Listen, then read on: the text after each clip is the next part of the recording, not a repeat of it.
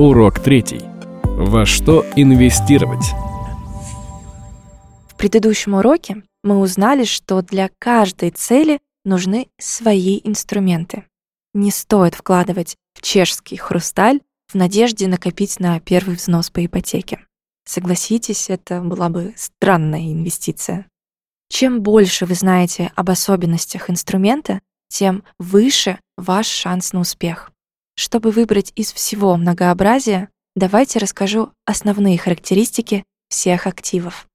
В этом уроке вы узнаете, в какие активы может вложиться инвестор, что такое риск и как он связан с доходностью, в чем преимущество финансовых активов, чему вы научитесь, различать активы по их параметрам, выбирать оптимальные активы.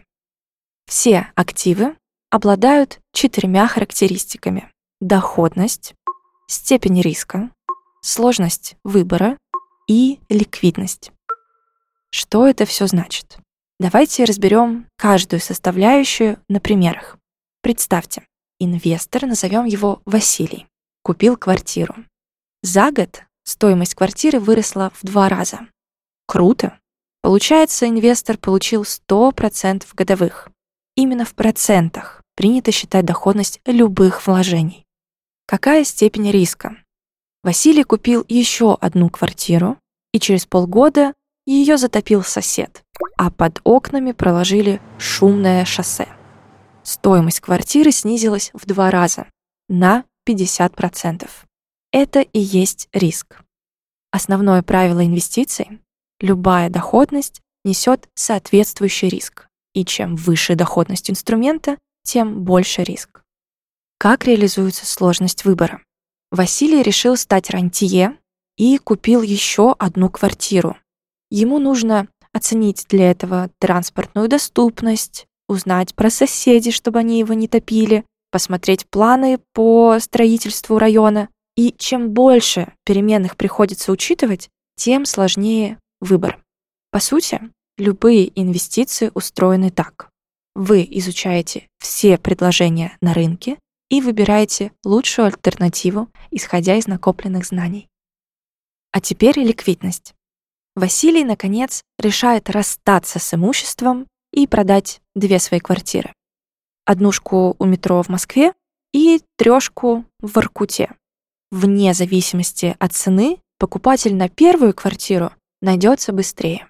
Ликвидность показывает, как быстро можно купить или продать актив. И именно ликвидность является важным преимуществом финансовых активов, поскольку это возможность быстро извлечь деньги для какой-то срочной покупки или новых вложений. Теперь давайте разбираться, во что можно инвестировать. И раз уж мы заговорили про недвижимость, начнем с нее. Образ рантье который сдает недвижимость и живет на арендные платежи, он давно укоренился в массовом сознании как пример финансового успеха. Однако инвестиции в бетон не так просты. Арендная недвижимость требует личного присутствия и повторных вложений. Квартира изнашивается, ломается мебель, топят соседи, кошка точит когти об диван, а ребенок рисует на обоях. Таким образом, рантье требуется откладывать часть дохода на новую отделку, а это снижает итоговую прибыль. Также стоимость квадратного метра не всегда растет. Например, от падения в 2014 году стоимость жилья в Москве восстановилась лишь спустя 6 лет. Теперь поговорим о валюте. Сбережения в иностранной валюте также можно считать под видом инвестиций. Иностранная валюта позволяет защитить капитал от ослабления рубля. Однако реальная доходность таких инвестиций не всегда положительная из-за инфляции.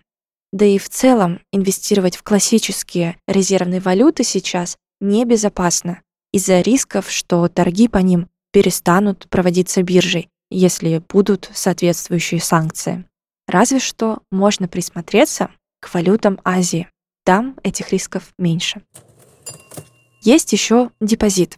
Банковский вклад подходит для консервативных сбережений, когда вы не хотите рисковать частью ваших денег и вносите их на депозит под определенный процент. Но тут есть проблема.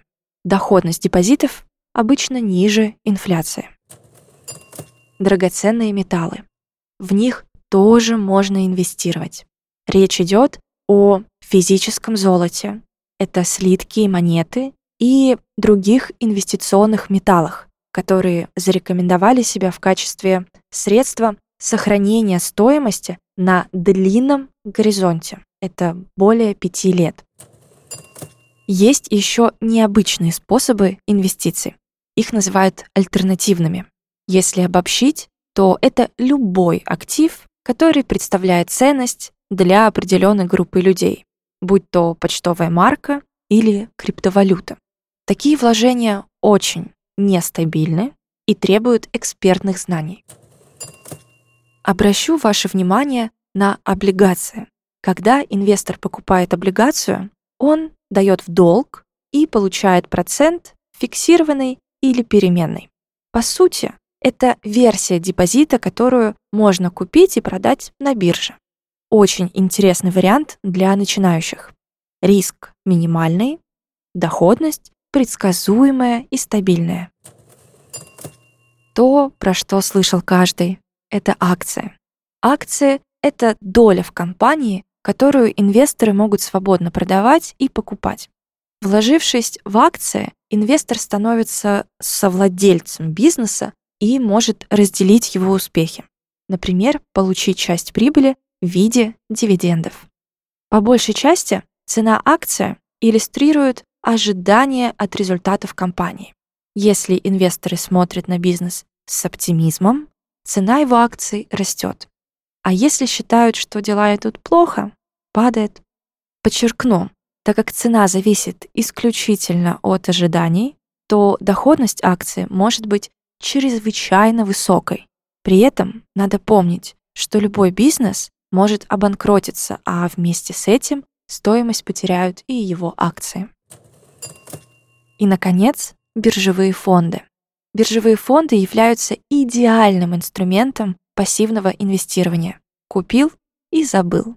С их помощью можно вложиться в определенный класс активов, например, облигации, в отдельную отрасль, например, сельское хозяйство, или даже целый рынок, например, российские акции. По сути, паи фонда, они же акции, это доля в большом портфеле, который состоит из множества инструментов. И если цена активов в этом портфеле растет, то дорожать будут и паи фонда.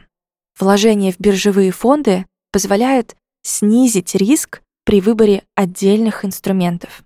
А чтобы купить целый портфель, не надо много денег.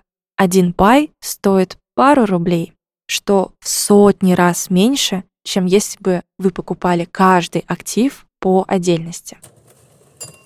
Но что из всего этого выбрать? Точного ответа никто не даст. Нет одной единственной сладкой пилюли для всех-всех-всех инвесторов. Мы разные, и цели у нас разные. В самом начале пути, конечно, каждый может ошибиться. И в этом нет ничего страшного. На ошибках учатся.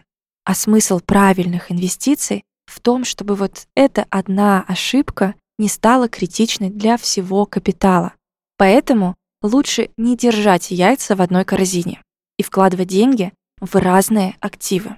На языке инвестиций это называется диверсификация. Тогда вопрос, а как создать диверсифицированный портфель? Купить все? Это же дорого получается. Нет, это недорого. В первых уроках мы говорили о том, что акции можно купить и за 100 рублей, облигации за 1000. А самый доступный инструмент — это биржевой фонд. Один его кусочек стоит меньше 10 рублей. Таким образом, можно собрать небольшой, но уже диверсифицированный, сбалансированный портфель из разных инструментов. Как их выбрать? На фондовом рынке можно заработать на любых инвестиционных идеях. Например, инвестор верит в рост рынка недвижимости но он не готов тратить время и миллионы рублей на покупку квартиры. В этом случае он может купить акции застройщика, который будет продавать квартиры и делиться с инвестором своей прибылью через дивиденды. Или же можно купить паи биржевого фонда, который держит в своем портфеле недвижимость. То есть фонд покупает квадратные метры жилой или коммерческой недвижимости. И чем больше цена растет, тем больше, соответственно, растут и паи фонда. Итак, подведем короткий итог. Что характерно для финансовых активов? У них есть ликвидность, свойство, позволяющее быстро продать актив, когда вам это надо. Они торгуются по доступным ценам. У них разное соотношение риска и доходности в зависимости от вашей финансовой цели.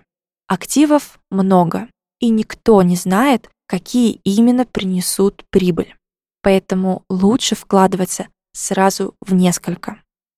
В следующем уроке вы узнаете, когда начинать инвестировать и почему сейчас подходящее для этого время.